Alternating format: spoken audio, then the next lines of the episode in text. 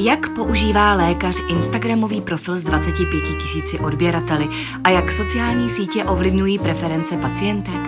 Kolik provedl nejvíce operací na jedné pacientce, jakou roli hraje psychika při procesu konzultací a kdo je nejčastějším doprovodem pacientek plastické chirurgie?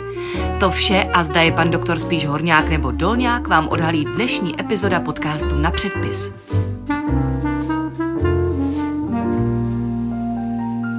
Šesté epizodě podcastu na předpis si budu povídat se slovenským rodákem, všestraným sportovcem, cestovatelem, synem věhlasného endokrinologa a vášnivým renomovaným plastickým chirurgem specializujícím se na estetické zákroky doktorem Jurajem Pajerem. Dobrý den, pane doktore. Já si s vámi takhle aspoň na dálku symbolicky ťuknu, protože my se potkáváme při našem podcastu večer. Můžeme prozradit, že po šesté hodině. Takže jsme si to naše povídání zpříjemnili s klenkou červeného. Tak na zdraví. Dobrý večer a na zdraví. A děkuji moc, děkuji za, za pozvání a děkuji za tak krásný úvod. To jsem ani o sobě netušil, že jsem až tak skvělý. tak doufám, že odhalíme spoustu jiných věcí, které jste ani netušil. Ale my tušíme a proto hned moje první otázka eh, je taková vykopávací. Jaká je čekací doba na pajerky? Protože my známe e, naprosto zavedené luxusní značky, jako jsou Vitonky, Chanelky, Rolexky. A teď existuje i nová značka v rámci estetické medicíny. A to jsou pajerky. To jsou e, ta esteticky upravená, většinou zvětšená prsa, kterými se na sociálních sítích tak hodně ženy chlubí. je, to, je to celkem vtipný. Ono to, myslím, vzniklo jak nějaký hashtag od, od jedné pacientky, pak jsem se to zase nějak eh, dověděl úplně od jiný pacientky, že už tedy mají takovýhle nickname, takovouhle přezdívku ty, ty, ty prsa ode mě a je to strašně hezký, rostomilý. Uh, lichotí mi to, že mm, jako jsem vytvořil brand. Uh, bohužel, ale, nebo tedy bohužel díky bohu, uh, ty čekačky jsou delší. Uh, mám každý den trochu strach vždycky, když eh, mi přijdou pacientky eh, na konzultaci, tak jim říct ten termín, vždycky to mhm. nechávám, se přiznám jako eh, na, na holky, na koordinátorky a na recepční, aby ty, ty špatné zprávy oznamovaly Já z vás pak aspoň tu přibližnou dobu a dostanu. Přibližná tak. doba je rok. Rok. Mm, ro, rok jako mám příští léto tam mám vyblokovaný v oba měsíce jako volno z důvodu, že přesně nevím, já se musím přizpůsobovat kvůli operačním sálům uh, tomu, kdy si můžu vzít uh, jako dovolenou, kdy ne. Takže tam něco jako otevřu navíc, takže se to třeba o něco zkrátí, protože momentálně je to asi 14 měsíců, mm-hmm. ale jako tím to pádem by se to mohlo zkrátit na těch nějakých 12, no cca. A nerozmyslí si to ty pacientky za těch 14 měsíců, to je přece jenom dlouhá doba na to, abych,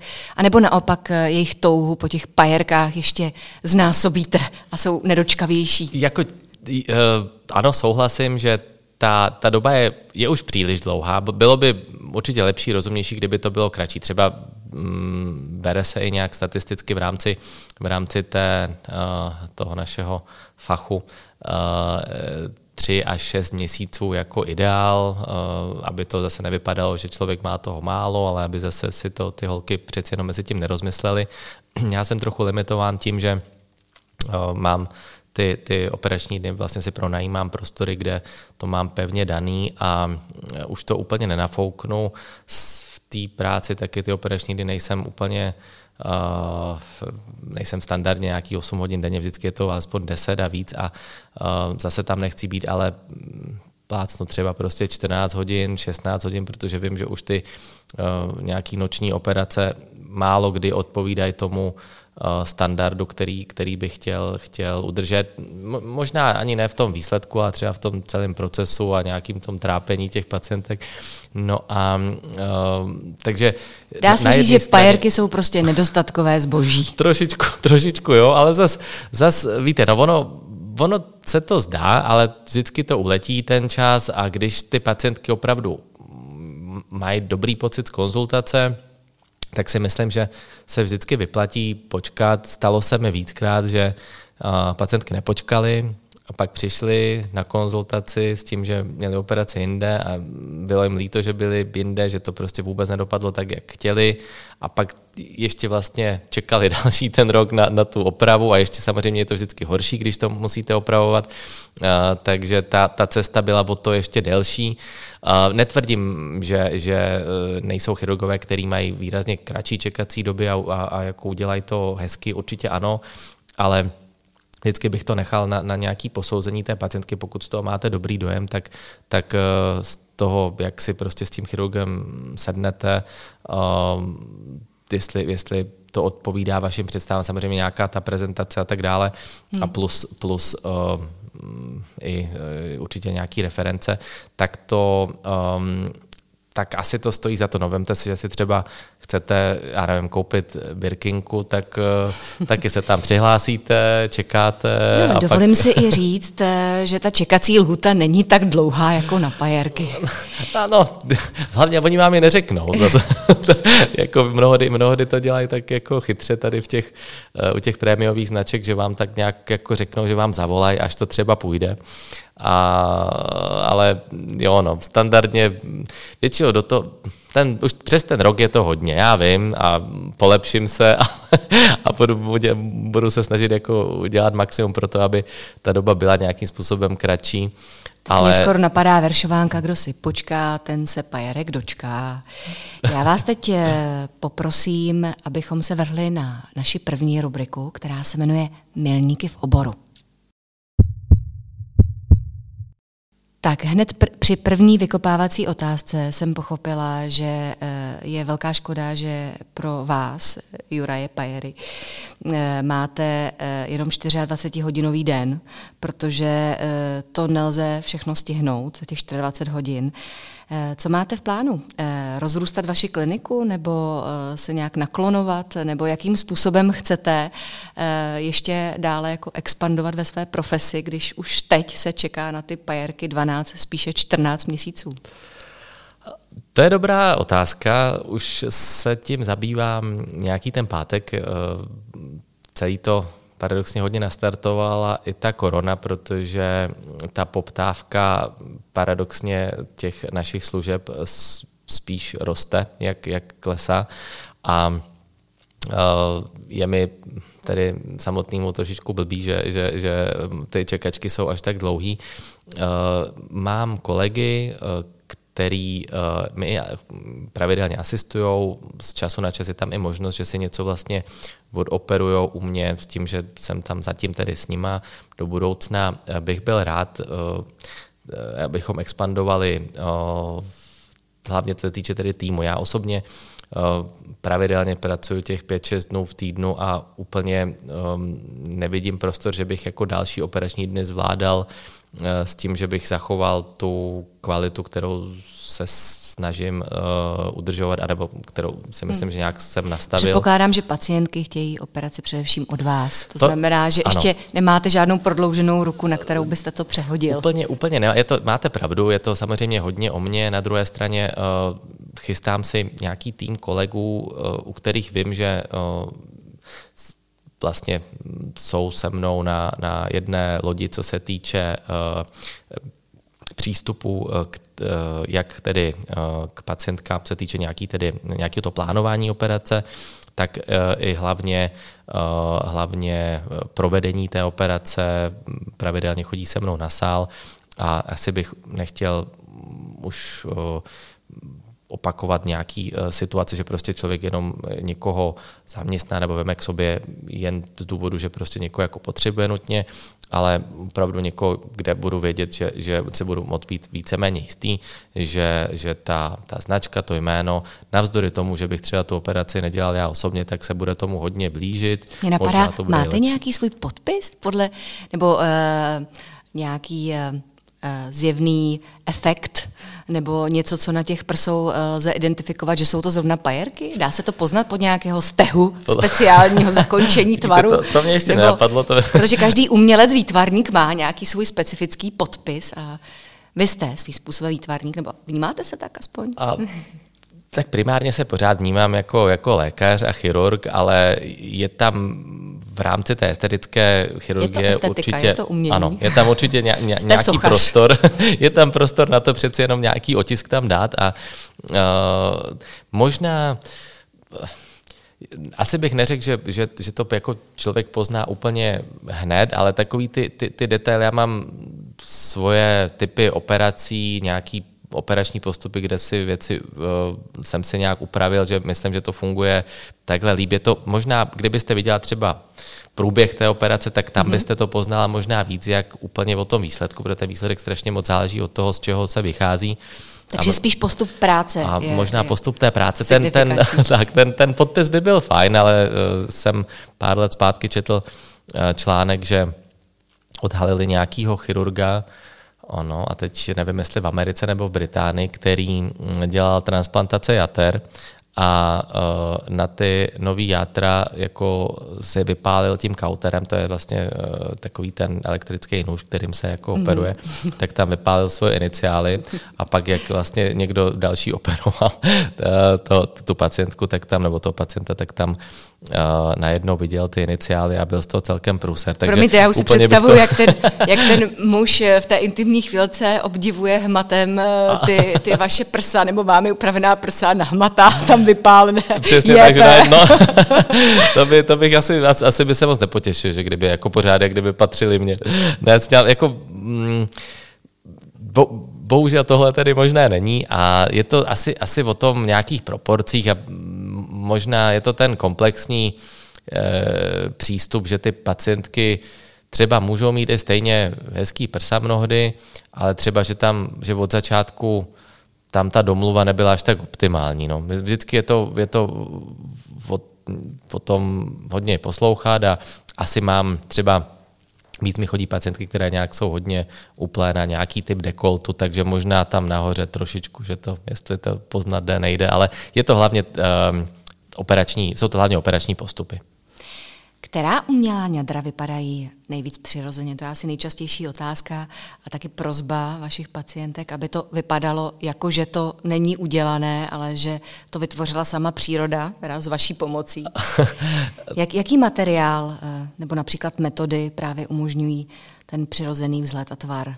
Že potom, když se ty ženy třeba lehnou, tak to je takový ten asi eh, že to méně stojí. poznávací eh, metoda na to, aby člověk určil, jestli to je přirozeně krásné poprsí nebo... Nebo není. No a nebo hledat ty zvyčky, to je taky, taky taková jako... Nebo JP. Uh, zá, nebo JP, přesně taková, taková zábava na večer. Uh, asi uh, ten, ten,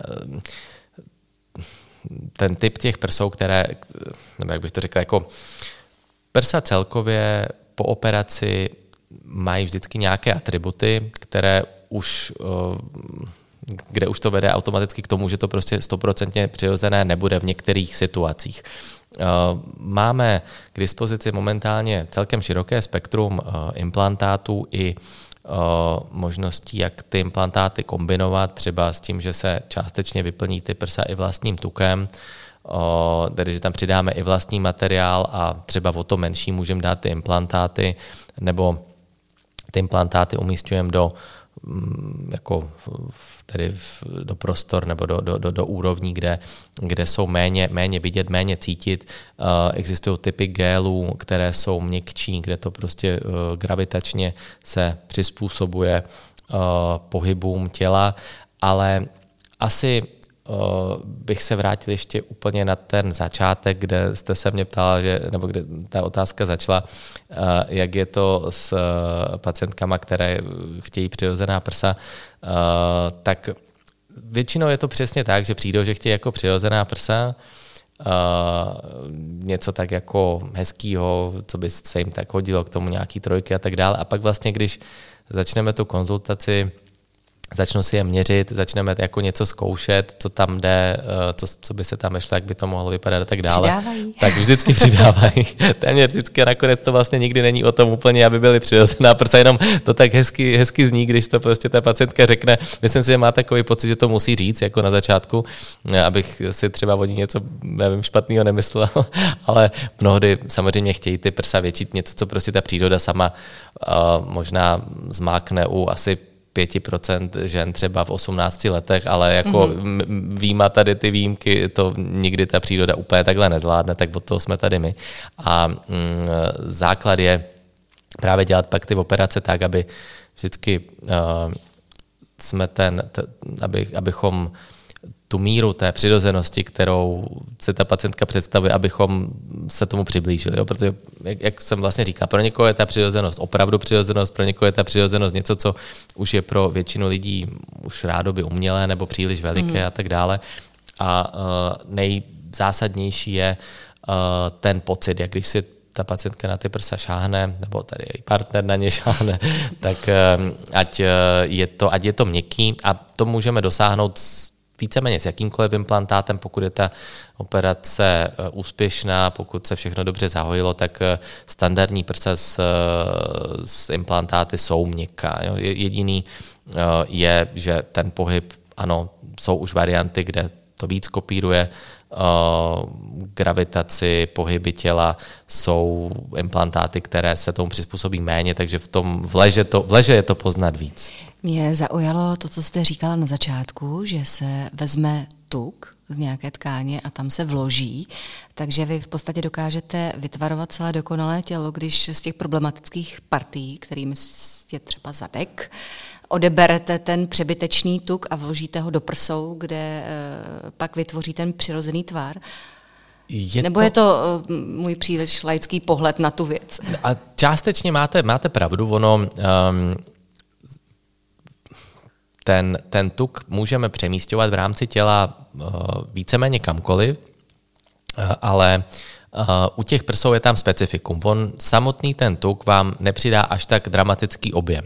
Zlepší vám kvalitu té podkožní tkáně, líp to, um, líp to zakryje ten implantát, ale samotný ten tuk možná tak ve dvou, ve třech operacích, kdyby to bylo navíc sezení, tak jako třeba dosáhnete nějaký jeden košíček navíc, ale pořád jako taková přirozená prsa, kde ten tvar není až tak optimální. Kdežto ta kombinace, takzvaná ta hybridní augmentace, nebo zvětšení prsu, kde vlastně dáváte jak implantát, tak na to ten tuk, tak vylepšíte eh, jak ten tvar tím tuším materiálem toho silikonu, tak eh, i ty vlastní tkáně nad tím implantátem, bo to třeba můžete si dovolit dát ten implantát povrchověc a uh, nebude se pak hýbat u pohybu svalů, uh, nebo třeba nebo to vlastně bude příjemnější si na ty prsa šáhnout, takhle bych to řekl. Mm-hmm. Ten tuk se dá přemístit taky i v rámci těla kamkoliv, jako do obliče, tam, kde časem třeba nebo věkem uh,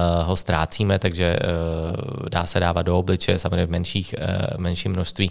Uh, když ho odsáváme, já paradoxně zrovna, jak jste říkala, ten zadeček, tak za zadek paradoxně už neodsávám nikdy, protože uh, je spíš jako kolem dokola, ale v dnešní době taky ten trend je radši nějaký zadek mít, jak nemít a, a myslím si, že i uh, prostě pro, pro ty partnery si to vemete tak, jak máte horňáky, dolňáky, tak jako nevíte, kde, na koho, na koho kdo, no, kdo... Teď jste mi nahrál. Vy jste horňák nebo dolňák? Vaše eh, povolání a vaše zaměření by ukazovalo spíš na horňáka, ale přesto odpověste.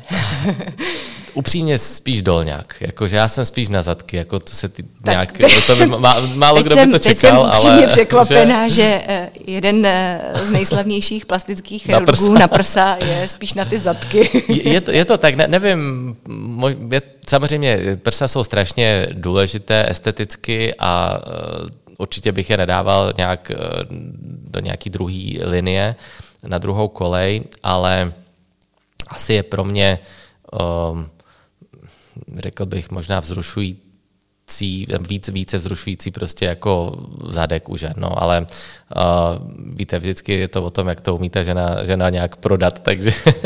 to jsme se hned na začátku dostali do zajímavé konverzace. ale je, je, to, je to zvláštní, samozřejmě ono možná je to i v něčem trochu lepší, že se člověk jako u těch prsou pak víc soustředí na tu, na tu práci, a, uh, ale jako to ještě, abych se vrátil k tomu, k té mm-hmm. liposukci, tak to není jenom o, o mně, že prostě ne, ne, že jsem já jediný člověk, který by jako uh, zadek u ženy ne, ne, neodsával. spíš je to o tom, že se radši odsává kolem dokola, aby tam nějaký objem zůstal, aby prostě to mělo ty ženské proporce, to tělo, ty ženské křivky, abychom zároveň třeba um, jako ne, ne, nevytvořili nějakou výraznější celulitidu nerovnosti mm-hmm. a mnohdy se ten tuk právě do toho jako zadečku vstřikuje, že se tam spíš přidává, jak se, jak se ubírá. No. Těžko říct, co, co Já musím říct, že při, naši, při našem rozhovoru jsem se poněkud zahřála. Mě ta naše konverzace hned od počátku rozehřála. Děláte, Takže, to, děláte to dobře, takhle ještě, ještě chvíli a bude, a bude už rovnou konzultace. A bude konzultace, přesně tak. Eh, ta by třeba mohla přijít na řadu, ale až po rozhovoru takhle veřejně asi bych se trošku styděla, ještě víc než teď. Eh, já se trochu vrátím na začátku, kdy eh, jsme zmínili, že estetická chirurgie má v tom názvu tu estetiku, která je součástí umění, nebo je tak vnímána. Lze říct, že plastický chirurg má často nějaké vlohy pro výtvarné umění? Umíte třeba eh, vy sám krásně kreslit, malovat? Jste výtvarně nadaný? A tohle je celkem vtipný. Já mám um, kolegy, kteří se hodně prezentují tím, jak prostě mají blízko k umění a tak dále. A já třeba jsem tohle nikdy nedělal. Kreslím úplně běžně, nic jako nemyslím si, že je to nic nějak ultra krásný, jako něco bych nakreslil. Ale... že pacientkám někdy musíte jako znázornit tvar, nebo že s nima ano, konzultujete ano. na papíře jako ne, není, to, Přesně, přesně tak. To, to mám vždycky po ruce, mám, mám, mám uh, propisku a takový blok, kde jako kreslím nevypadá to asi špatně, protože mě většinou jako pochopí, nebo závěr je, že, že eh, tu, tu informaci podám, ale taky nejsem eh, žádný Rembrandt ani zdaleka, co se týče nějakého nadá, toho nadání pro um, pro, nebo nějaké umělecké vlohy. Já mám umění moc rád. Myslím si, že mám jako cit pro to, pro to estetično spíš jako uh, ten pozorovatel a uh, myslím si, že tohle podstatě asi bohatě stačí na tu estetickou chirurgii. Nemusíte umět nějak ultra kreslit, zpívat nebo jako eh, tančit, ale, jako ten, ten jenom, ale nějaký vztah, netvrdím úplně, že k umění, ale prostě k nějakému tomu estetičnu by tam měl být. Eh, jde, jde spíš o, o, ty proporce. Jo, to znamená, já, já jako nebudu mm, vám kecat, že nějak krásně kreslím, nekreslím úplně obyčejně, eh, ale umění mám rád od, od malička, i možná prostě rodiče nebo mě k tomu vedli, těžko, těžko říct, ale uh, vždycky jsem byl v nějakém takovém prostředí, kde, kde uh, to nebylo jenom o té medicíně, ale člověk nějak kulturně se snažil uh, mít co nejširší obzory. Tak, Máte třeba i takovou tu profesionální deformaci, že Eh, tím odborným pohledem, ne tím klasickým pohledem chlapa, který hodnotí ženu, se koukáte eh, na tvary prsou a na prsa žen? Je, je tam jistá deformace? Tak tady se musím přiznat, že ano. to trošičku ano. Takže manželka vás nepode, nepodezírá, že byste takhle okukoval ne, to, chlapsky to, ženy, ale ví, že to je profesionální. To právě naopak, manželka okukuje ještě víc, protože jo. ta, jak se mnou pracuje, tak ta, ta jako všechno má nastudovaný, když jsme na dovolený, tak přesně taky ví, kdo kde co má, nemá a, a co by se komu jako hodilo. Já se snažím jako vypnout, když, když nejsem v práci, tak vypnout víc, ale určitě si to prostě všimnu. Jako víc si všímám toho, když někdo má něco udělaného a jestli tak to jak? je, přesně, že jestli je to dobře nebo špatně, hmm.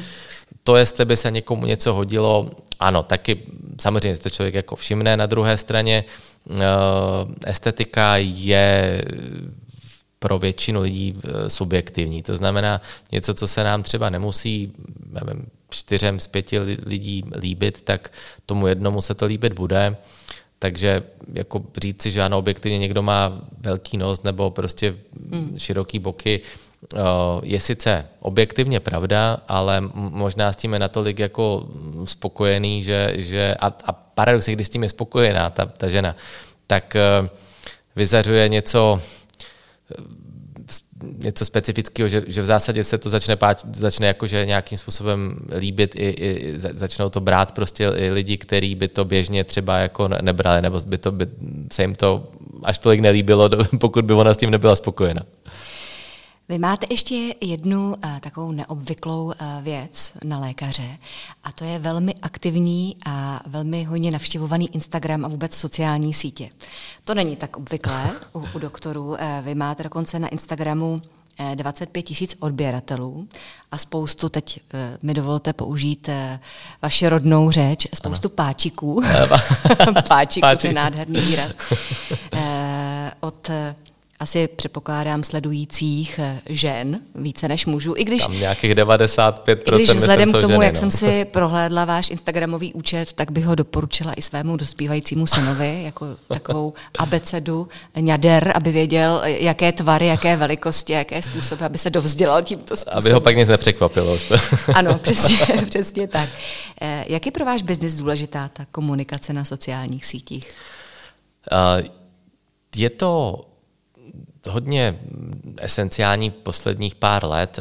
Když jsem začínal, tak samozřejmě ty sociální sítě ještě moc nějak nefungovaly. Třeba ano, existoval Facebook jemně, ale Instagram začal být takovou tou vedoucí nebo to, tou nejdůležitější sociální sítí v tom našem oboru teprve pět let zpátky, čtyři, možná čtyři, fakt čtyři, pět let zpátky. A v tomhle byla eh, vizionářka moje žena, která, která eh, hned si řekla, že to je prostě, že to musíme jít tady tou cestou a eh, je to hodně týmová práce s ní, celý ten můj profil.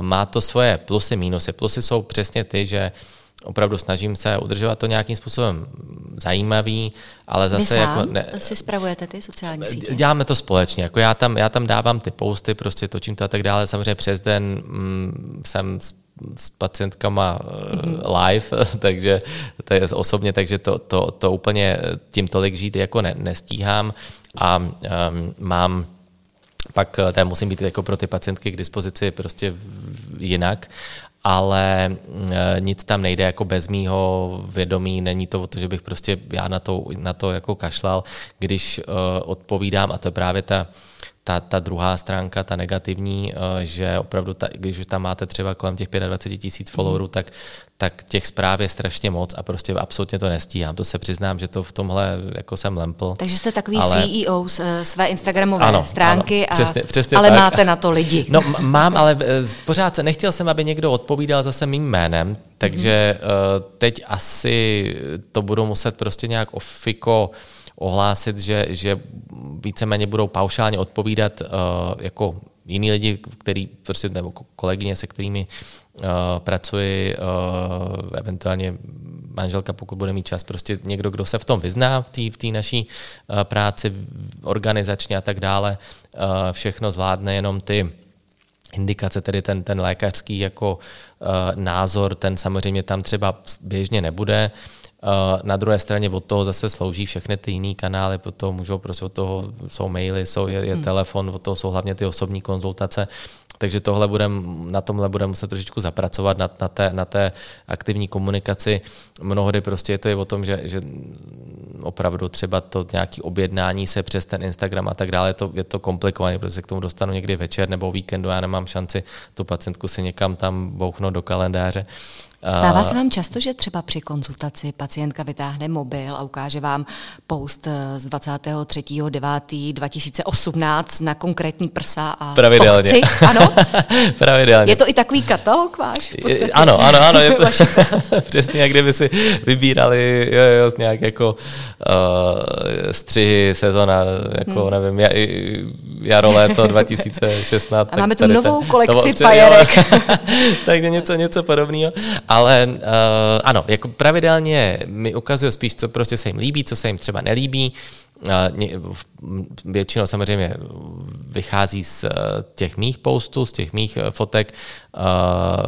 Je tam ale i velká část žen, které prostě přinesou fotky od někoho jiného, taky řeknou, co se jim líbí, nelíbí a tak dále. To, jako myslím si, že je to fajn, že, že zjistím právě, jak jsme už, už to uh, nakousli dřív, že uh, tu, to ten, ten vztah k tomu, k té estetice nebo k tomu, k tomu, co se komu líbí, nelíbí, je, je individuální.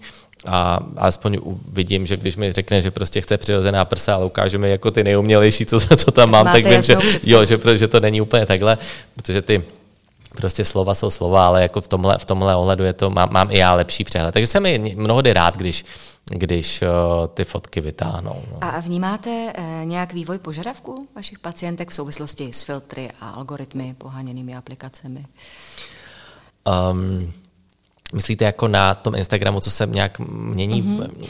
No tak eh, vy osobně si vnímáte, že se ty požadavky těch pacientek v závislosti po... teď na velkou atraktivitu těch sociálních Jasně. sítí a na tom, co vidí na tom Instagramu, že se ty požadavky právě díky tomu určitě, mění. Určitě že ano. je to určující pro to, co chtějí. Je tam, je tam hodně, uh, hodně z těch uh, požadavků jsou, jsou uh, ohledně obličeje, právě tedy nějakých úprav obličeje. Tam mm-hmm. si myslím, že ty, ty filtry a uh, ty uh, upravené fotky, které si tam najdou na tom Instagramu, tak natolik uh, jim zamotají hlavu. Stává se to často? Řekl bych, že ano. Netvrdím, že to každá pacientka vůbec ne, ale mnohdy je těžký vysvětlit těm, těm uh, pacientkám, že ten Instagram není, uh, ten Instagram třeba nějakých jako influencerek a tak dále, hole, které si tam prostě jedou svoje fotky, zvlášť tedy třeba, nevím, tělo, obličej, nějaké úhly a tak dále, že to není úplně realita. Ten, uh, já se snažím na tom mým Instagramu mít opravdu fakt ty, ty fotky, které tam dávám před po, nebo prostě pacientky, co tam, uh, když uh, mi něco hezkého pošlou, tak jediný, co tam upravuju, je, že se vlastně zakrývají zakrývaj se dvorce, bradavky, Uh, protože to, v rámci to, pravidel, to, ano. Přesně, to by, to by, to by ten sociální sítě vadilo. To by, už stejně, stejně, jsem byl nahlá, stejně jsem byl nahlásený milionkrát za, za, za, za cokoliv, ale pak se podíváte na, já nevím, nějaký jiný uh, účty, kde je to opravdu o tom vyvolat nějaký, uh, nějaký erotično, tak a tam to je v pořádku, ale jako když prezentujete práci, tak to v pořádku není. No. Každopádně uh, je, je, bohužel tak to je, uh, je tam, um, tohle, tohle tedy zakrýváme nebo retušujeme a retušujeme jako pihy a tetování, ale mm-hmm. žád, ne, ne, nemažu jizvy, ne, ne, ne, neměním uh, nějakým způsobem žádný prostě úpravy těch fotek uh, ve smyslu úpravy kontur toho těla nebo, nebo uh, nějakých filtrů a tak dále, to vůbec nedělám. A uh, když to samozřejmě ty, ty holky, které um, třeba ten Instagram je živý, tak, uh, tak tam um, je to pro ně hodně důležitý, aby tam vypadaly co nejlíp a tak dále. A ten asi každý to ví, kdo má mobil, prostě si to otočí na sebe tu kameru a tam zapne všechny ty filtry, tak může vypadat úplně jinak, jak vypadá v reálu. A někdy je těžký to těm, těm uh, pacientkám vysvětlit, že třeba když tu holku neznají i osobně, hmm. že tak v reálu vůbec nevypadá. Samozřejmě mnohdy prostě já to takhle vidím, protože vím, že některý ať už známí kamarádky nebo prostě pacientky a tak dále, jsou tedy uh, jsou na těch sociálních sítích hodně aktivní a paradoxně mě se mnohdy jako možná, nebo ty možná vypadají i v reálu líp, protože zas ty, ty filtry jsou takový uniformní, všechno je to pak trochu stejný, takže je dobrý být i trošičku jiná, nebojte se toho dámy. A, uh, ale ale t- tam asi ten trend je vidět nejvíc. Hmm. Jinak ty požadavky jsou, možná jenom, co, co se změnilo, je, že možná je umějí jak kdyby líp formulovat na základě těch obrázků, přesně jak jsme si to, jak jsme si to hmm. říkali, že, že víc um, vychází z toho, uh, z čeho se tady můžou odpíchnout, že už prostě to viděli tam, tam, tam, když to pár let zpátky to bylo víc abstraktní. Vy máte na svém Instagramu příspěvek o aplikaci, kde se mohou pacientky podívat, jak budou jejich prsa vypadat po augmentaci a zvolit si, jak velká prsa by chtěli. Dochází častěji k tomu, že si zákrok kvůli eh, téhle video, videoprojekci, dá se tak říct, rozmyslí? Díky bohu nedochází. Já se, já se i přiznám, že to vlastně je aplikace, která je ještě ve vývoji.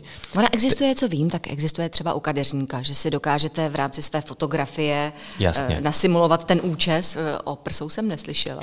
Je to, tady ta aplikace je na prsa, ale zrovna ta samá firma vyvíjí něco i eh, na obličej. Já jsem s nimi nějak komunikoval u toho mm, zrodu nebo relativně v těch prvních, těch začátcích tě, té, té, té aplikace. Něco jsme tam, jsme se snažili posunout, co, co mám radost, že, že dopadlo dobře, že jsem do nich tam hustil, že vlastně ta aplikace je opravdu smysluplná, jenom pokud tam nahrajou reálné implantáty, mm-hmm.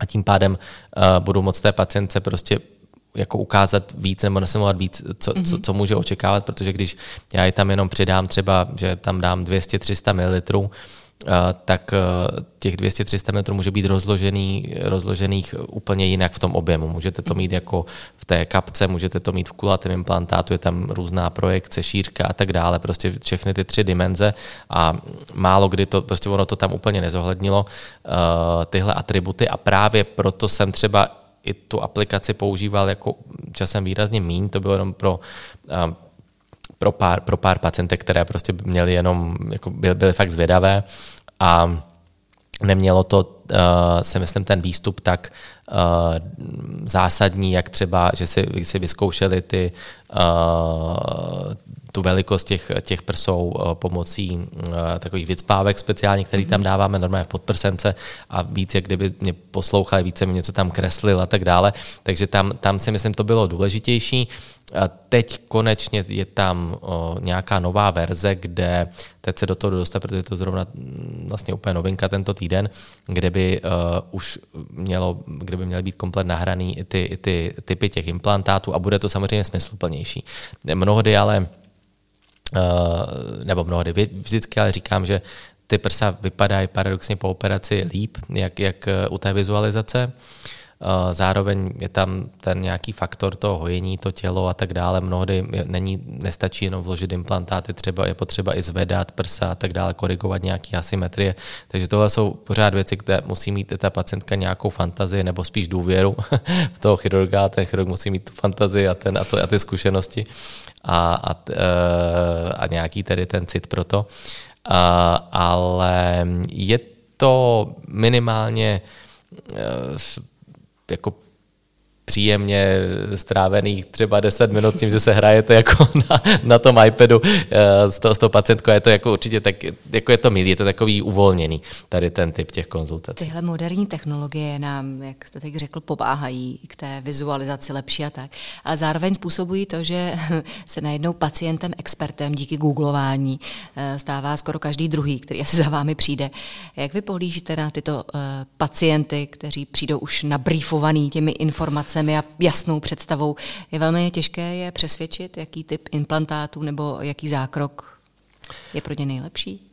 Máte pravdu, že těch pacientek není málo, jsou prostě takové ty chytré skupinky přesně na eh, sociálních sítích, kde všichni všechno už znají a eh, všichni vědí, co je nejlepší, kolik mililitrů kam umístit a tak dále, protože to tam ty holky píšou a, a um, teď možná to bude znít zvláštně, ale prostě já jsem opravdu takový trošičku schizofrení v těch sociálních sítích, že na jedné straně jsem za ně eh, vděčný, protože um, mi to svým způsobem i eh, pomohlo v, v té v kariéře nebo nějakým způsobem si vybudovat jméno, reputaci a tak dále a mít i tolik pacientek a tolik spokojených pacientek a, a celkově být jak kdyby blíž těm, těm, těm pacientkám takhle virtuálně. Na druhé straně eh, má to v sobě právě strašně moc jako negativ a to je to, že když tomu opravdu všemu úplně propadnete, uvěříte, když eh, ty nějaké pseudoexpertky na sociálních sítích nebo pseudoexperti na sociálních sítích jsou najednou pro vás stejně důležití nebo možná i prostě důležitější a, a máte pocit, že jsou chytřejší, hmm. jak, jak ti skuteční experti. Jak tak... pracujete třeba s takovými uh pacienty, kteří přijdou už eh, s nějakým požadavkem, s požadavkem, který je na té pomyslné hranici toho, co je ještě v pořádku a, a co už je jako problematické, například odebírání žeber nebo dělání eh, těch rohů pod tím. Mají takovéhle požadavky vůbec? Díky bohu jsem s tímhle požadavkem snad nikoho úplně neměl. To to bych teď, myslím, kecal, ale... Nikdo nechtěl ne, nepamat... ten Barbie pas. To, to úplně ne, možná, jo, možná jednou jsem měl pacientku, která nějak to zvažovala, ale já samozřejmě vždycky pošlu jinam. Jsou, jsou věci, které opravdu dělat nehodlám, mi to přijde už prostě trošičku... A tohle je ta hranice. Jo, to je ta hranice, hmm. že proti přírodě určitě bych jako žebra uh, nikomu nevytáhnul, ani bych nikomu nevkládal nějaký teflonový rohy. Uh, taky i, i ohledně třeba prsou, když ta pacientka má nějaký požadavky, které jsou úplně, úplně prostě šílený, tak uh, a, a, nebo, a nebo naopak, že prostě přijde s tím, že třeba jako má hezký svoje prsa třeba jenom protože na těch sociálních sítích vidí nějaký jiný dekolty, tak chce hmm. jenom prostě řešit to, aby ona taky ne, měla tak, na fotce to dekolt. všechno rozmluvíte? Tak, tak, jo, tak jim to prostě rozmluví. Nebo respektive to já to neudělám. No. Řeknu hmm. si prostě, řeknu všechny ty plusy, minusy, snažím se prostě se k tomu stavět jako člověk, že, že uh, není to jenom o tom, že, že ne, ano, je to i biznis, je to, je to uh, i medicína, jak kdyby v obojí, ale ten, ten lidský přístup, jelikož jsou to všechno zákroky, které nejsou které nejsou medicínsky indikované, nebo to není prostě z nějaký, um, není tam uh, důvod uh, zdravotní pro to, mm-hmm. abychom, abychom tu operaci dělali, tak uh, právě není ani důvod té pacience kdyby uškodit nebo zbytečně, zbytečně do ní řezat. Je to, je to prostě invazivní zákrok. Je to, přesně tak, je to, je, to, je to už chirurgie a musí to dávat, dávat smysl. Takže hmm. Takže ještě jednou se tedy k tomu vrátím, že tam vlastně jsou tam fakty dvě, dvě uh, strany, strany mince. No. Existuje nějaký uh, souboj značek na poli implantátů? Exist- Určitě existuje. a právě... Souboj titanů? Právě, jak jste se vlastně mě ptala i na to, který implantáty nebo co jak působí jako nejpřirozeněji a tak dále, nechci úplně nikomu dělat uh, nějakou speciální reklamu, jsou, jsou značky, se kterými pracuji. Já v podstatě pracuji um, v zásadě se třema uh, jako producenty nebo Eh, eh, producenty implantátů. Jsou to značky, které dvě jsou takové, že jsou úplně celosvětové, jedna je hlavně tedy evropská, v rámci těch celosvětových, tak ta jedna je úplně, že má snad přes 50% market share a je, je to takový ten asi zlatý standard, pak ty, ty další třeba víc jako jdou do nějakých inovativních Eh, přístupu produktu. Ehm, všechno má svoje plusy, mínusy a jelikož třeba jsem i, já jsem vlastně i konzultant pro pro dvě z těch, z těch tří značek, tak, tak uh, mám pro každou nějaké, nějaké indikace a, uh, nebo důvody uh, a typy pacientek, kde si myslím, že je to vhodné nebo nejvhodnější. Uh, Paradoxně teď v životě třetí jsem už nějak jako speaker za nějaký, uh, nějaký um, na, naší profesionální eh, akci na, na, na tedy konferenci. Je to, je to o tom, že když se s tím začnete, eh, nejprve začnete pracovat s tím, že samozřejmě musíte, máte nějaký třeba ekonomické limity, kdy jaký implantáty dát a tak dále, pak uh, je tam nějak posloucháte ty pacientky a pak dospějete do, do té fázi, že uh, spíš se snažím prostě vždycky koukat na ten výsledek a chci prostě, aby ten výsledek byl nejlepší a vždycky má, vždycky, ne vždycky je to se, s tím samým implantátem, je to po každé s jiným, takže ty implantáty vždycky jsou jiný, tak uh, samozřejmě pak už, už dává vám to tu volnost, a, ale ty značky mezi sebou určitě uh, se bijou hodně. Jo, je, tam, je tam každá má něco, čím se prezentuje, v čem je lepší. Eh, bohužel mnohdy i uh, zase hážou trochu špínu na tu jinou značku, v čem, je, v čem je horší. Nemyslím si, že je to dobrá taktika, vždycky je lepší prezentovat se způsobem, v čem je to, nebo tím způsobem uh, ukázat ty, ty pozitiva, to, v čem jsou nejlepší a moc, moc neukazovat na ty negativa těch jiných značek, protože celkově vlastně ten trh tím utrpí. Když, ano, té konkurenci třeba to tu konkurenci poškodí ještě víc, ale v konečném důsledku se oslabí ten trh, lidi se na to budou koukat prostě blbě, že Maria tady jsou komplikace s tím, s tím a mnohdy si už ani nezapamatují, jestli je to ta značka nebo jiná. My touhle otázkou jsme tak jako nenápadně vpluli do naší další rubriky a to jsou vaše nej. A my budeme v těch vašich nej pokračovat. Eh, je nějaká operace, nějaký zákrok, která vás, eh, nebo který vás nejvíc posunul, na co jste nejvíc pišný? Je něco, kde jste si říkal, jo, to je něco, co mě posunulo kariérně, mám, lidsky, osobně? Mám samozřejmě takové, řekl bych, jako vychytávky u, u většiny, uh, většiny operací, takže vždycky tam dávám něco svýho, ale uh, je, existuje konkrétně jeden typ operace, což je uh, zvětšení prsou s, s modelací, tedy se, zvedáním, augmentace s modelací, kde jsem si celý ten operační postup víceméně vymyslel já, že jsem prostě postupně spojil více nějakých technik, pak jsem si ještě tam přidal nějaký úplně jiné věci svoje, pak celkově to plánování a tak dále. Snažil jsem se koukat se na to tak, abych, uh, já, kdybych třeba byl, já nevím, o deset let uh, mladší, nebo tak někdo by mi to ukázal takhle a na základě toho budu schopen to, to replikovat, tedy dělat tu operaci plus minus stejně. Mm-hmm. A Uh, právě ještě s jedním kolegou pracuji na tom, že, že to máme v plánu jako publikovat i mm, celkem si myslím na naše poměry uh, na moc uh, vysoké mezinárodní úrovni, uh, protože ten soubor těch pacientek už mám velký, ten, ten typ operace dělám od konce, od, od prosince 2016, takže uh, Samozřejmě vždycky je to individuální podle, podle té, té pacientky, eh, kolik tam toho člověk veme, hmm. kolik tam toho dá a tak dále. Ale je tam nějaký algoritmus a ten algoritmus, tam jsem tedy pišný na to, že jsem si ho vymyslel a že, a že funguje. Kdyby nefungoval, tak bych už ho pomalu jako pět let nedělal a nebyl s tím tedy takhle jako ty pacientky tak Moc gratuluju, ne, že bych vám teď tou další otázkou chtěla kazit radost z tohohle úspěchu, ale přece jenom existuje nějaká operace, které jste třeba následně litoval?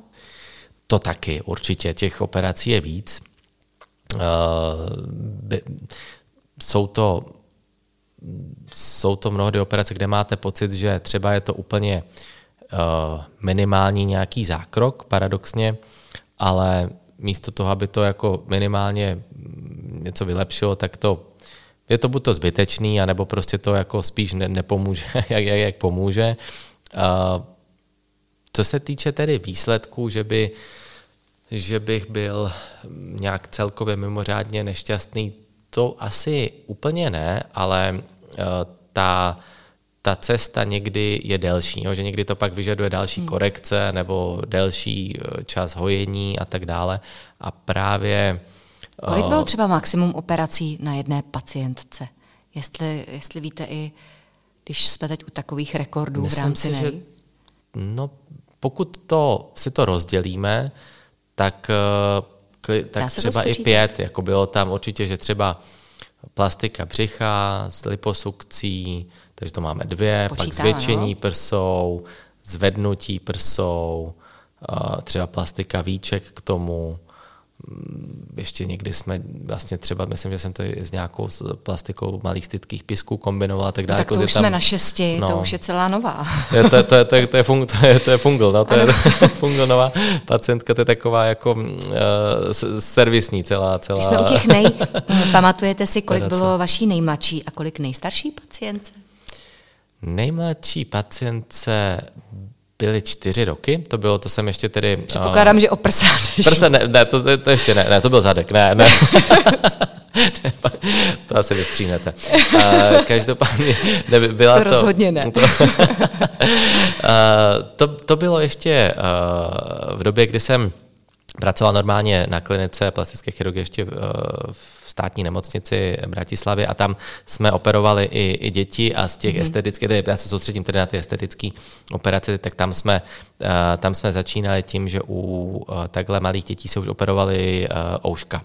Mm. Takže jsme dělali plastik, plastiku uší Eh, přišívaly se ty, ty ouška a normálně to byla čtyřletá holčička, která uh, uležela celý ten zákrok v lokální anestezii. Takže jako to byla holčička. fakt statečná holčička, to mm, jako klobouk Opravdu dolů. asi hodně chtěla hodně. nemít od státa přesně, přesně, tak teď jsem vlastně už, jak jsem samostatný a tedy v tom soukromém, uh, pracuji jenom tedy v soukromém, um, tak um, pardon, jenom jako na soukromé klinice, pardon, tak, tak uh, tam bylo, myslím, nejmladší pacientce taky pět let, ale to bylo tedy v celkové anestezii a taky ouška.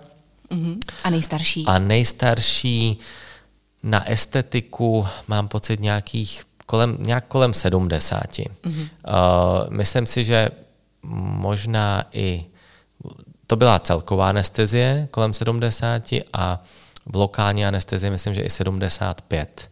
Hmm. To byly víčka zase.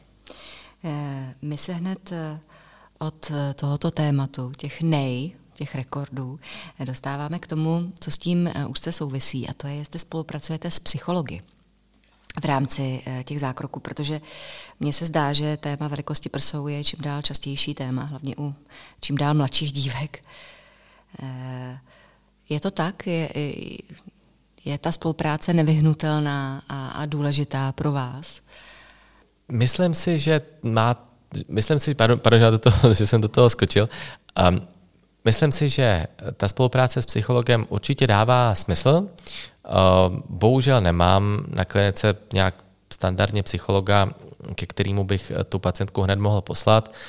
Um, taky je tam ten aspekt, že se ta pacientka mnohdy může urazit, ale stalo se mi to už víckrát, že jsem, že jsem pacientce doporučil uh, nějakou uh, pomoc psychologa, konzultaci a tak dále. Co je, myslím si, častější, je, když třeba přijde mladá holka a přijde na tu konzultaci třeba ohledně prsu a právě je to o tom, jak jsme se bavili, to moc jako nepotřebuje, mm-hmm. ale díky bohu přijde třeba s maminkou. Mm-hmm. A tam je dobrý působit spíš třeba přes toho rodiče nebo nějak tak jako otevřeně se o tom Mě bavit. napadá, pardon, že do toho vstupuju, kdo je nejčastější doprovod žen, která uvažují o změně prsu, jestli to je kamarádka, maminka nebo partner. Já totiž tak nějak vzadu si myslím, zkuste mi to vyvrátit, že muži jsou ty iniciátoři u těch změn, nebo, nebo se mýlim? Někdy ano. Tam, kde jsou oni ti iniciátoři, tak jako když je tam jenom nějaký impuls, tak je to fajn, ale pokud opravdu do toho chtějí zasahovat až příliš, tak to moc dobrý není, protože mm. přeci jenom to není jejich tělo, uh, to se budeme vykládat. No ta žena může mít do budoucna úplně jinýho partnera. A, s jinými nároky s jiným, přesně a tak, s jiným takže, estetickým sítěním. Přesně tak, takže musí být spokojená hlavně sama ze sebou. A, uh, ale ano, partneři jsou uh, řekl bych přes 50% těch doprovodů, ale těsně přes 50% těch doprovodů. A pak, jsou, pak je to buď to maminka, anebo kamarádka. Mm-hmm. Um, tam si myslím, že je to možná, možná víc, možná kamarádka a pak, pak až maminka. Ale samozřejmě většina pacientek jako uh, chodí spíš, spíš uh, že, že přijdou samotné, protože uh, asi chtějí mít jako na to větší, větší klid. Teď jsme v době, kdy se hodně probírají gendry a, a, a změny pohlaví a, a vůbec to, že by se člověk neměl stydět ani neměl cítit nějak méně cený, když se cítí žít v jiném těle, než jak jeho duše nebo nitro funguje. Přišli s takovou prozbou za váma i muži, kteří žili jako ženy v tom mužském těle a... se změnou. Byl nějaký muž, kterýmu jste taky operovala, zvětšoval prsa? Měl jsem na konzultaci asi třikrát uh, právě tedy uh, trans muže nebo uh, jako ženy v mužském tělu. Transgender. A, trans, jo, transgender prostě. Jako, velmi často přesně nazývá tak, takže, ano, výrazem, jako, aby jsme byli korektní. Přesně tak, takže měl jsem jako transgenderový muže, nebo prostě mm jak kdyby jako tedy ženu, ale jako Která to v mužském, mužském, těle, mužském těle, uvězněnou, mužský, jo, uvě, přesně, uvězněnou v mužském těle, tak o, na, na prsa jsme něco nějak vymysleli. Musím říct, že nakonec vzhledem k týmí nějaký čekací doby a tak dále, tak jsem snad ani jednu neoperoval. Uh, myslím, že jsem dělal nějakou, jo, dělal jsem liposukci, uh, takhle jako uh, transgender uh, pacientce, ale prsa paradoxně ne. Um, ne, nemám s tím samozřejmě nejmenší problém. Mm-hmm. Je to uh, možná, možná zase, víte, máte uh, typ uh, chirurgů, nebo že, že ty, tady ta, ta, ta skupina lidí zase si třeba najde víc nějakého svého chirurga, zase jiného. Každý máme svůj půl Eh, těch pacientek a, a uh, tak jak uh, jako nevím, v umění máte faninky a, a tak je to něco tak, něco podobného, že ně, někoho to táhne tam, někoho tam. Ty větší zákroky, ty, ty um, jako uh, male to female, female to male, mm. genderové se dělají ale na normálně na klinikách. Mm. Tady v, v Čechách Dobře, je topka když jsme Brno. u těch mužů, my jsme tady ve druhé epizodě našeho podcastu mm. měli jako hosta pana profesora Sukopa mm. a ten uh, říkal, že uh, nejčastější prozby od mužů jsou, nebo zákroky, které on provádí mužům, jsou víčka. Je to tak Přesně i tak. u vás? Je to, Přesně je to tak. stejné? Přesně tak, je to to samé. Ono, uh, i, ano, samozřejmě tedy Andrej Jak je uh, i uh, jako přednostou největší uh, tady Pražské kliniky plastické chirurgie, tak samozřejmě oni dělají i ty větší zákroky, třeba jsou tam i nějaký ty trans uh, genderové operace, není jich tolik, říkám primárně tady v našem prostoru uh, to dělá, uh, dělá uh, svatána v, v Brně, ale uh, ty ty běžné estetické uh, zákroky pak jsou uh, asi prakticky stejný u, u všech uh, plastických chirurgů. U chlapů je to tak, když máte toho běžného průměrného chlapa, tak právě řeší asi nejvíc už něco, co je i trošičku funkční záležitost, že to není jenom estetika. A to jsou právě ty víčka. Pak eh, samozřejmě můžou být i nestandardnější požadavky. Já mám třeba, mám dost pacientů, který eh, chodí na, na liposukci, nebo dost, jako pořád je to eh, pár procent jenom z té mojí klientely. Ale... To je možná taková ta uh, většina, ani ne menšina, která nerada cvičí. Je to, no, to, to tak a někdy to už jako úplně ani nevycvičíte, nebo, nebo a samozřejmě ano, jasně, že by se dalo to udělat líp, ale sami si to je přiznají, že, že jsou i líní, ale prostě proč to nevyužít. Není čas. Není čas, přesně tak. A nebo mají nějaký místa, kde prostě to moc nejde. No to je uh, taky i, i da, dané geneticky ano, každý, přírody. Každý máme taková Každý máme místa. taková, přesně tak. Já se skovávám po to každý. je to, každý, každý se s něčem takhle perem a jako když můžeme pomoct, tak proč ne? Ale to jsou takový ty standardnější. Samozřejmě pak, jak jsme se bavili od, od těch ne, méně standardních záležitostí, jak třeba jsou ty, ty transgender pacienti, tak tam je toho určitě víc a je tam, tam je hodně důležitý právě i nějaká ta, ta tam asi ta koordinace možná s tím psychologem a tak dále, tam jsou je více kroků, jak postupně, postupně se dostat přes celý ten, ten proces. Vždycky člověk se na to může koukat různě, ale prostě je to, myslím si, že tam je potřeba absolutně maximum empatie vůči těm lidem, protože si asi nedovedeme třeba my dva takhle představit, jak se musíte cítit, když prostě byste chtěla být to opačné pohlaví a máte to tělo, hmm. máte to hmm. uh, fakt uh, strašně tedy náročný a, a jako moc jim fandím a uh, tam si to prostě fakt zaslouží. Já s vámi naprosto souhlasím. Tak my jsme se dostali k další rubrice, s vámi se moc hezky povídá a hrozně to utíká.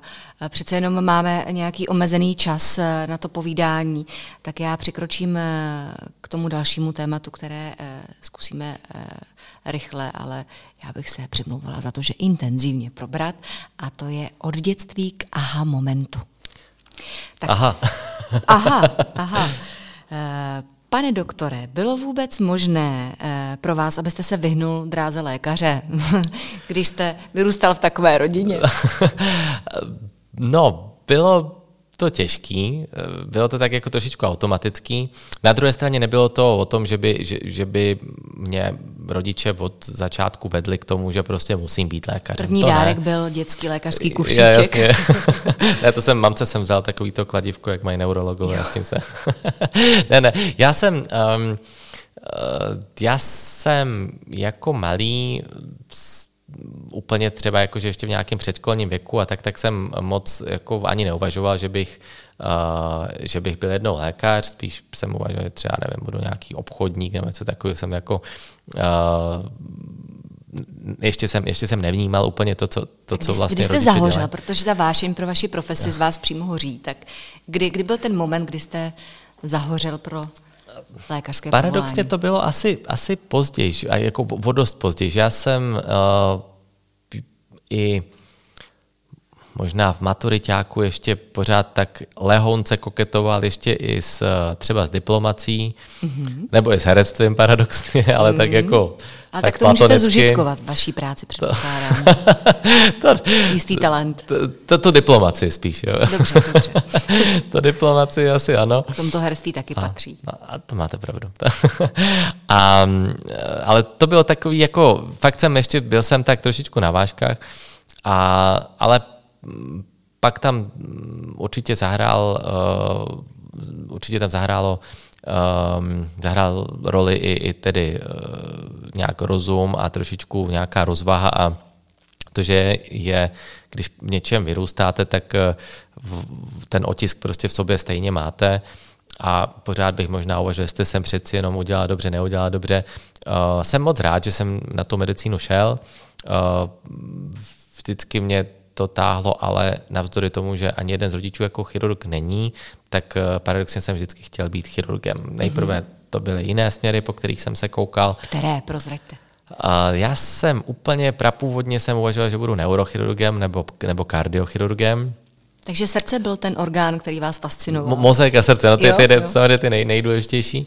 Pak, eh, pak jsem asi začal být skromnější tady v tom ohledu, že jsem si uvědomil, co všechno eh, to obnáší, hlavně ve smyslu eh, nějakého toho týmu lidí a tak dále, a kolik vlastně, když jste na, na, na závis, když jste prostě závislá na tak velikém týmu lidí, tak se vždycky pracuje trošičku hůř, nebo je to komplikovanější jak když eh, člověk relativně brzy může být samostatný. A to byl, to byl jeden z důvodů, proč jsem se koukal i po té, po té plastické chirurgii. Eh, koketoval jsem i s urologií ještě. Děda byl, byl urolog a tam se mi líbilo to, že je to taky i i prostě i chirurgie, i Takže vy to takhle ambulantní. máte rodově dané, jako já už jsem, já, po několik generací. Já Jaká, jsem, koliká ta generace jste? Já jsem pátá, pátá, pátá. generace. No. A už, už je založeno na nějakou další generaci? Zatím, zatím není, zatím není, ale až, až bude, tak uh, asi to jako nechám zas prostě otevřený. Myslím si, že ta medicína má svoje strašně krásné uh, aspekty, strašně mm, krásné momenty a a velký plusy, ale má i velký mínusy, takže eh, až třeba budu mít jednou eh, děti, tak, tak to fakt musím určitě nechat na ně. Jako když je to bude inspirovat, co děláme, já budu rád, ale pokud třeba ne, tak eh, mám plné pochopení pro to, pro lidi, kteří si jdou lehnout třeba trošičku s, s čistější hlavou. Eh, vy jste byl na stáži v New Yorku, Istanbulu, v Paříži. Eh, lze z těchto zkušeností vydedukovat, jak si oproti těmto zemím stojí třeba Česká republika ve vašem oboru?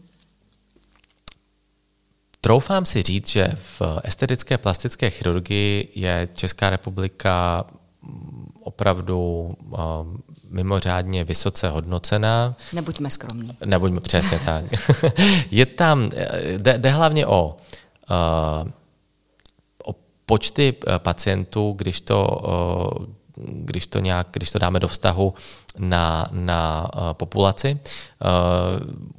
Už několik let je v Čechách hodně výrazný vliv i medicínského turismu, takže v zásadě operujeme tady o hodně víc pacientek, jak by odpovídalo počtu obyvatel. To je jedna věc. Druhá věc je ta, že ano, eh, i ta škola je tady eh, opravdu tradiční v té plastické chirurgii. Nechci se taky zase některých kolegů dotknout, ale mnohdy je to samozřejmě i jenom taková setrvačnost a trošičku, trošičku jako víc ta, ta tradice a ty, ty, ty starší přístupy. Ohledně té, té mm, modernizace těch, těch přístupů, tak tam paradoxně jsem i rád, že vlastně jak jsem ze Slovenska, tak v té Bratislavě jsme měli pacientů míň výrazně a o to člověk víc řešil, jaký speciální přístup prostě zkusit dát jako tak nějak individuálně jsme se dopracovali mnohdy i k, k modernějším eh, přístupům eh, a, a, a takže je tam dobrá ta, ta jako nějak tam v tomhle tedy kombinace, ale říkám, jako Česká republika si myslím, že celkově je, je fakt jako v rámci Evropy špička v rámci té, té estetiky, jenom je někdy um, dobrý ještě nebo důležitý, aby se líp prodala v rámci toho v rámci mm, té profesionální komunity, to znamená hmm. i, i vůči jako společnostem plastické chirurgie jinde a tak dále, nějak ta prezentace samozřejmě vždycky jsou tam, můžou být problémy řeč a, a nějaký, nějaký ty prezentační schopnosti, ale uh, manuálně na to určitě, určitě máme. Samozřejmě nemůžeme se teď hned srovnávat s New Yorkem a s Amerikou, ale uh, v mnoha ohledech určitě v rámci té, té Evropy uh, se absolutně nemáme za co stydět. Vy jste teď znovu připomněl, že jste z Bratislavy, protože já jsem na to, eh, přiznám se, díky vaší perfektní, naprosto dokonalé češtině bez přízvuku úplně zapomněla. Děkuji, jako musím, asi, asi někdy to, někdy musím, to slyšet ne, je, musím ale... vás pochválit, protože opravdu uh, takovouhle češtinu u slovenského rodáka jsem dlouho neslyšela i z řad mých kolegů profesionálů. Já děkuju, Co vás vlastně přimělo z Čech, z, nebo ze Slovenska se odstěhovat do Čech? Bylo to to byl rok 2013, když jsem akorát atestoval a uh, dostal jsem nabídku uh, vlastně přes uh, jednoho jako slovenského distributora od, od majitelky tady té, té, té firmy distribuční, že si otevírá kliniku v Praze. A já jsem jako tak nějak koketoval, samozřejmě vždycky už, už i před atestací jsem, jsem uh, trošičku pracoval i v soukromých klinikách jiných eh, na Slovensku. Hodně mě to lákalo, měl jsem i tak nějak mm, eh, jemně už, už netvrdím, že úplně domluvené, ale um, takové vize jsem měl, že bych, že bych uh, možná po té atestaci uh, spíš, spíš odjel do Vídně a doperoval jako tam. Um, ale najednou přišla tady ta nabídka a tam mě dostal, teď jsem se přišel podívat na tu kliniku a bylo to fakt tak nádherný, že a, a jako taková prostě najednou jako pohodová atmosféra, samozřejmě ono to bylo pohodový až moc, protože nejprve tam nebylo moc do čeho říznout, ale až pak se to teprve jako rozjelo. A, ale řekl jsem si, že by byla fakt škoda to neskusit. A byla to úplně, fakt to byla náhoda, protože já jsem samozřejmě kdo, kdo by neměl rád Prahu, taky jako mm. každý má rád Prahu, jako turista nebo takhle se jsem, jsem ji miloval vždycky, ale nebylo to, že bych sem jezdil každý, každý měsíc nebo um, že bych měl až tak jako dramatický vazby. Ano, mám tady jako bratránka, se kterým jsme si jako blízcí, ale uh, není to, nebylo to až do toho momentu, do, do tady toho momentu nic, kde bych řekl, že uh, že mám v plánu, nebo že prostě mě ty kroky určitě povedou, povedou do Prahy. Takže to byla taková náhoda. Děkujeme této to... náhodě, protože já, já máme pajerky. já, já moc děkuju a je mi samozřejmě, že se mi tady skvěle, jako eh, našel jsem si tady ženu, mám tady už nějaký tady zázemí a uh, neměnil bych to. Uh, těším se vždycky, když samozřejmě přijedu domů, uh, tak do té Bratislavy se taky těším, protože jsem tam uh, žil většinou života, jako vyrůstal, pořád tam máme byt a je to takový jako hezký tam za rodinou, za kamarády. Ale pracovně ten, ten svět tady té plastické chirurgie je neporovnatelně větší a takový jako širší a, a jak bych to řekl, jako takovej um, komplexně, komplexnější, jak, jak, jak to bylo u nás. Opravdu člověk uh, se k tomu se může vyoperovat dřív a, a posunulo mě to uh, rychleji a radikálněji vpřed. Jak, uh, takže jsem za to, za to moc, moc vděčný. No my jsme vděční, protože musím říct, že ne všechno, co k nám přišlo ze Slovenska, bereme s takovým vděkem, ale to, to, za vás. To, to, to, tomu to rozumím, ale... A pajerky jsme opravdu to, rádi. to rozumím a právě proto je to, zrovna tady ten důvod je mojí inspirací, abych jako mluvil česky líp, protože to, za to někdy nedá poslouchat. jako bezkonkurenčně, opravdu bezkonkurenčně a to říkám s naprosto čistým svědomím. Děkuji. Pane doktore, dostáváme se k mé oblíbené rubrice, která se jmenuje Babské rady. Ono to skoro zavání, že babské rady v oblasti zvětšení prsů eh, ani, ani neexistují, ale oni jsou a jich spousta. Já už jsem právě při rozhovoru s panem profesorem Sukupem zmiňovala, že jako trošku zamindrákovaná adolescentka jsem vypila hektolitry černého piva, protože mi bylo sděleno, že potom ty prsa vyrostou. Nestalo se tak. Od té doby černé pivo moc nemusím, ale zjistili jsme i spoustu dalších babských rad eh, eh, k tomu, aby ta prsa byla objemnější. Někde jsem se dokonce dočetla, že mléčný tuk se ukládá nejochotněji do prstních tkání, tudíž se doporučuje konzumovat mléčné výrobky. Tak co vy na to jako odborník? Je to pravda, že když s ním několik pribyňáčků, sír, eh, jogurty, vypiju litr mléka, že na tom budu lépe? Já si myslím, že když tady to dáte každý den, tak určitě něco přiberete i do těch prsou. a, ale a nemyslím si, že na to opravdu existuje nějaká standardní babská rada. Můžete zkusit zvýšit nějaký exogenní příjem uh, estrogenu, to je asi jediný, co takhle jako funguje. V, podstatě, v, čem, v čem je obsažen estrogen nějaké přirozené? Třeba, no přirozené, úplně přirozený to není, ale takový ty, ty, ty kuřecí uh, různý uh, um, geneticky modifikovaný, bych řekl, masa, nebo se trošku uh, bojím, aby k no. těm prsům ještě nevyrostly fousy. To nevím, jestli je úplně dobrá kombinace. Tam fousy by úplně nemusely, tam spíš jako ty estrogeny už se, tam už se to odbourává Uh, už ta kaskáda je jiná, tam naopak spíš, když prostě začnete třeba tím testosteronem, tak ten se odbourá mm-hmm. přes ty přes estrogeny.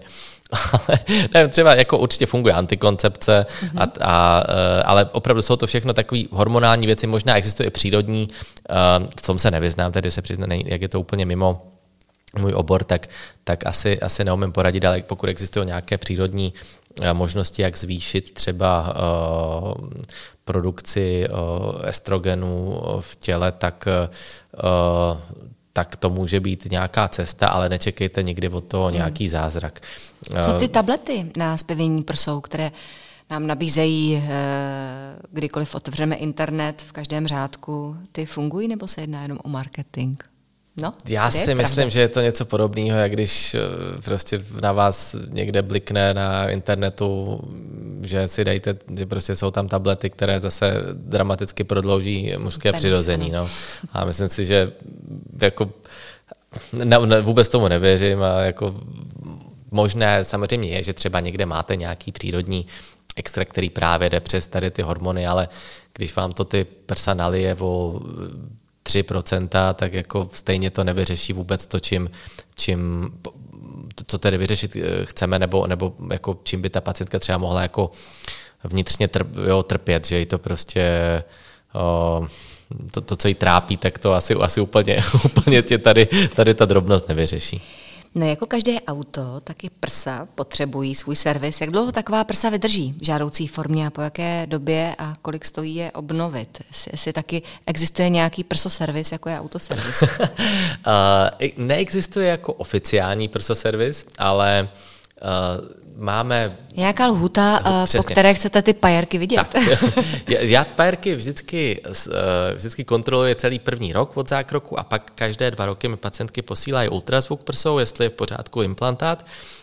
Um, samozřejmě máme dva, zásadní, eh, dva základní důvody uh, k výměně těch implantátů nebo k reoperaci. První je estetický a tam vám asi úplně neřeknu, jestli je to po roce, po dvou, po třech, po pěti, po desíti, po patnácti, tam, to, tam je to individuální. Jsou ženy, které třeba už jsou po dětech a mají menší svoje prsa, se to hezky prostě vyplní a fakt to může vypadat skvěle i deset let po zákroku. Uh, jsou holky, které jdou na prsa ve 20, pak mají za chvíli, nebo chvíli, chvíli na to uh, Stárnou děti. vůbec umělá prsa?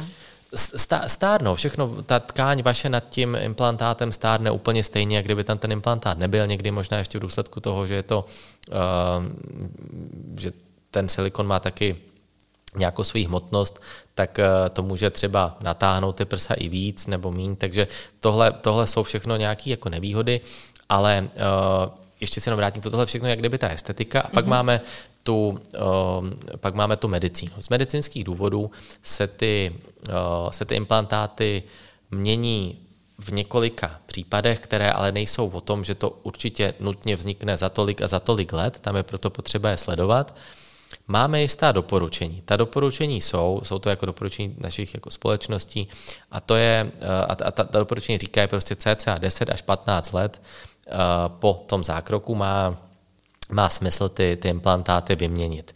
Je to víceméně prevence toho, aby ten implantát uh, v důsledku takového stárnutí toho, toho materiálu, nebo že se, aby se neopotřebilo se to prostě ty, mm-hmm. ty okraje a tak dále, aby třeba se, se předešlo nějaké ruptuře, tedy prasknutí mm-hmm. toho implantátu a tím pádem i třeba hromadění tekutiny kolem toho implantátu, nebo prostě, mm, že aby, aby vlastně ty, ty implantáty a ty prsa nestrácely tu formu.